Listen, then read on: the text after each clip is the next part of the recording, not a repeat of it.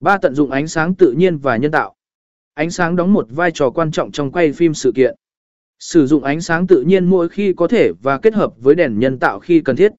Điều này giúp tạo ra không gian ánh sáng hấp dẫn, làm nổi bật các chi tiết và khuôn mặt của những người tham gia sự kiện. 4. Ghi lại những cảm xúc tự nhiên.